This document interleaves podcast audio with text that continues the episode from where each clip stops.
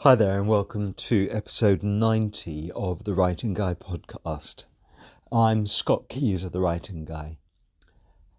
Um, this episode is a sad one, um, I'm afraid, and will be very brief.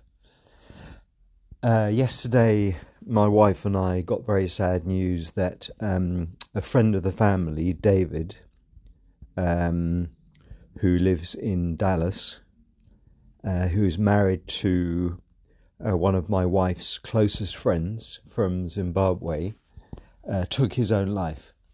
Uh, David was 63. He was an anaesthetist, uh, so he um, sadly knew exactly what to do to kill himself. Um, and yeah, just just very, very sad news. His passing leaves a huge hole, obviously, in that family. His wife, his three children are devastated. Um, but apparently, for the last few months and sort of on an ongoing basis, which I'd never appreciated, he'd suffered from severe depression, uh, clinical depression.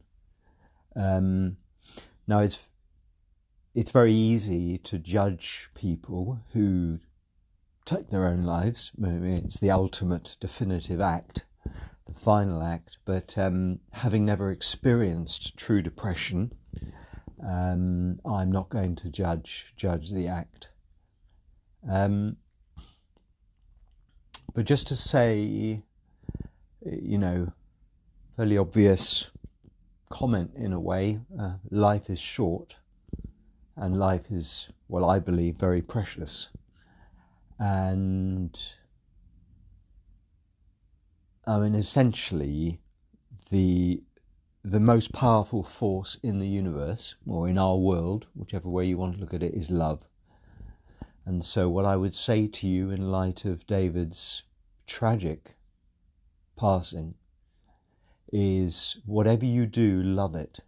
And if you don't love it, go do something else. And if you're a writer, then love the language, love your language, love the words that you produce, love the look and feel of the words on the page, love the music that they make, love the physical shape of the different fonts with the black ink on the white background, love the story that you're telling but most important of all, love your reader because they will then love you back.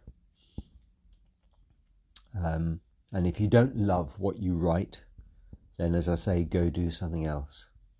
Um, yeah, it's it's a very sad. It's I'm sorry, uh, it's sad news.